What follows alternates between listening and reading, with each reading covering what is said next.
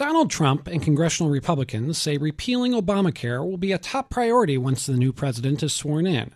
But with 20 million people depending on Obamacare for their health insurance, an immediate cutoff could pose problems. House Speaker Paul Ryan acknowledged as much last month.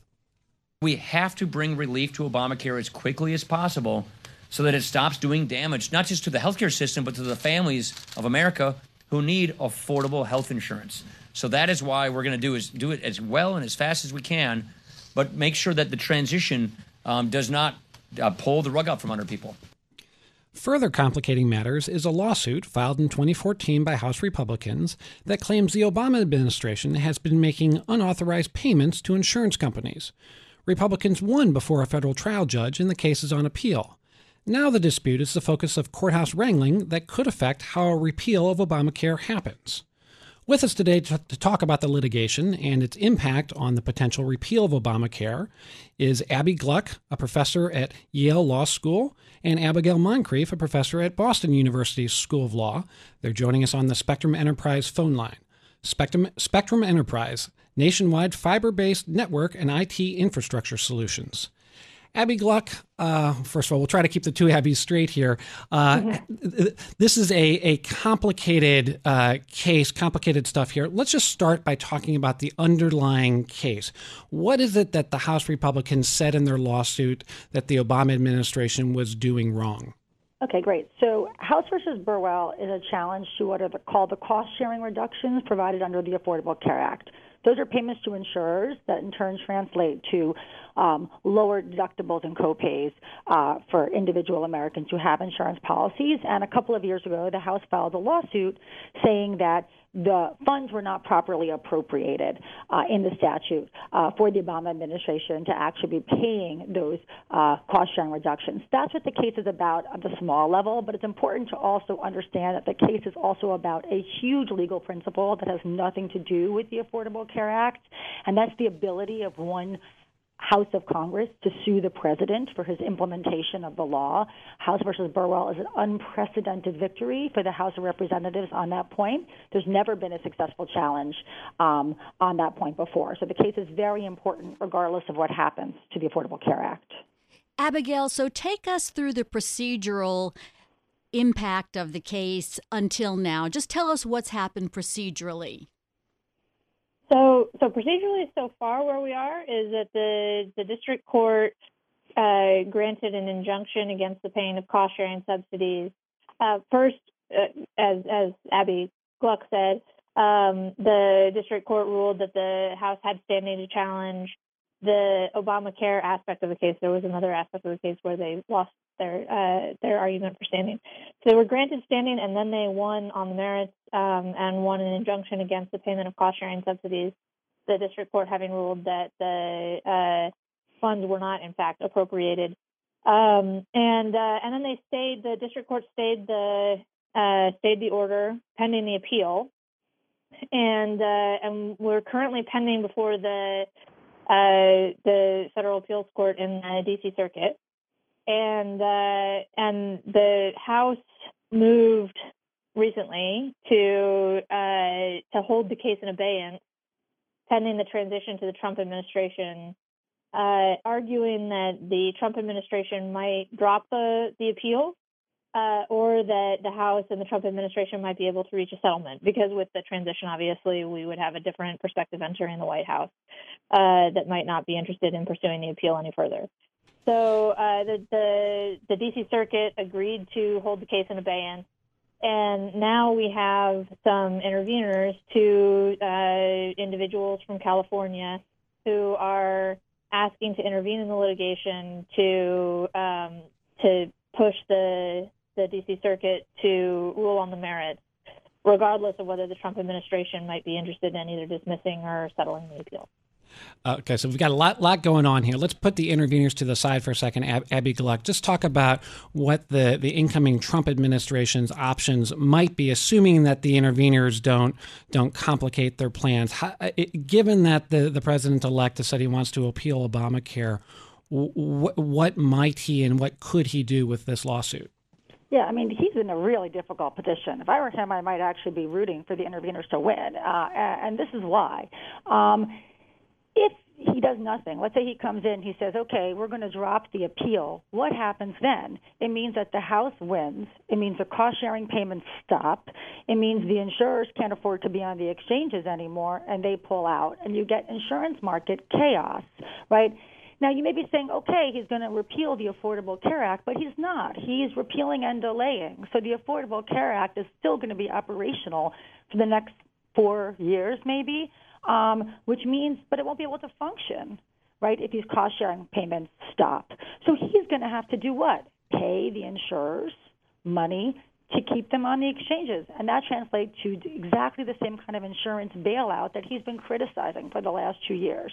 He's, be, he's put between a rock well, and a really hard place. That's well, why oh I think he should be rooting for the interveners to win, because if they win, the cost sharing payments continue, and he sort of gets out of this jam that the House created when they had an administration that was unfavorable to their position.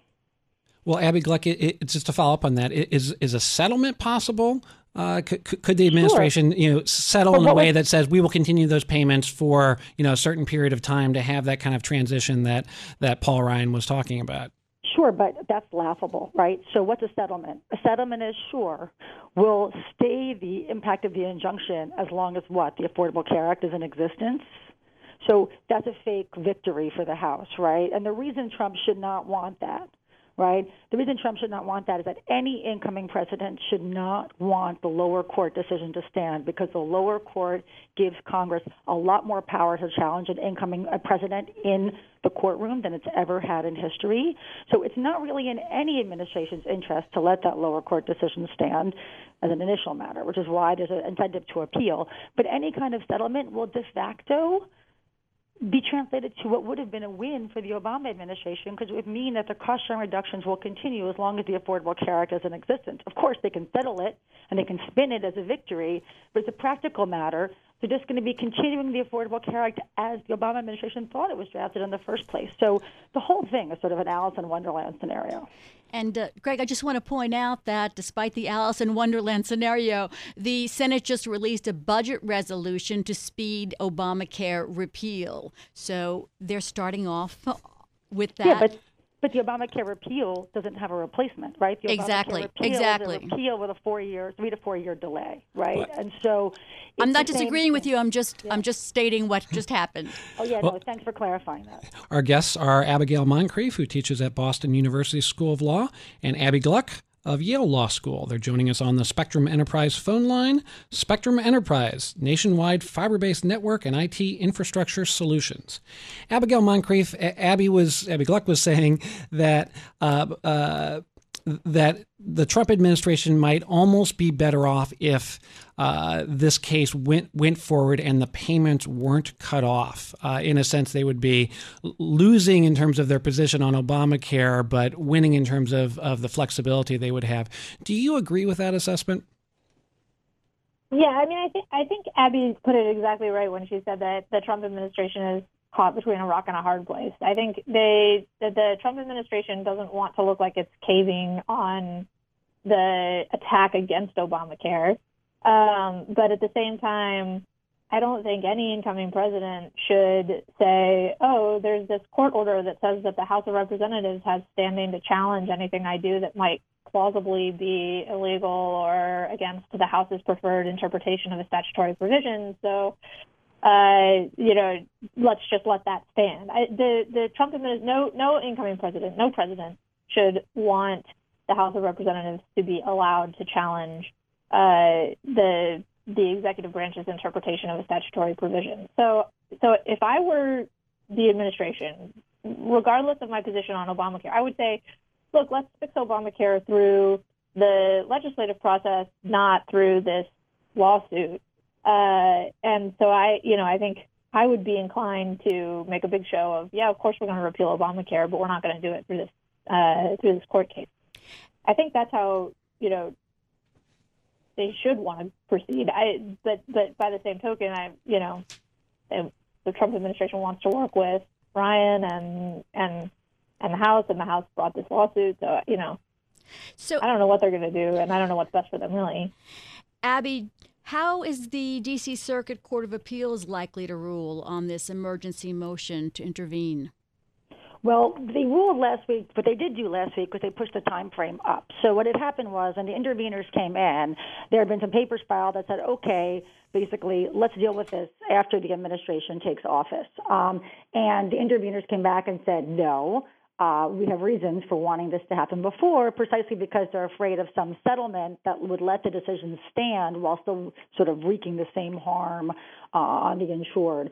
And by this by two one order last week, the DC or for the holidays, the DC Circuit came in and said, okay, we want the briefing filed before the 20th.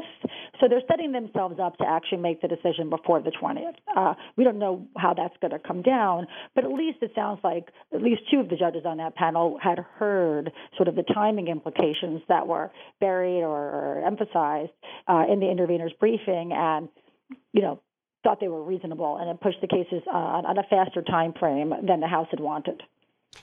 Abigail, that the, the, judges who ruled on that case, the two Democratic appointees, uh, David Tatel and Sri Srinivasan, uh, were the ones who said uh, respond to this this emergency motion, and uh, Republican appointee Karen LeCraft Henderson said, uh, "I disagree." Does this case look like so many other Obamacare cases where we're going to see a partisan divide on on the Court of Appeals? I mean, it sure looks like it so far. Um, I, I'm I'm surprised by it, by the two to one split. Um, I would think that that some of the big structural issues in this case would be um, interesting in a kind of nonpartisan way.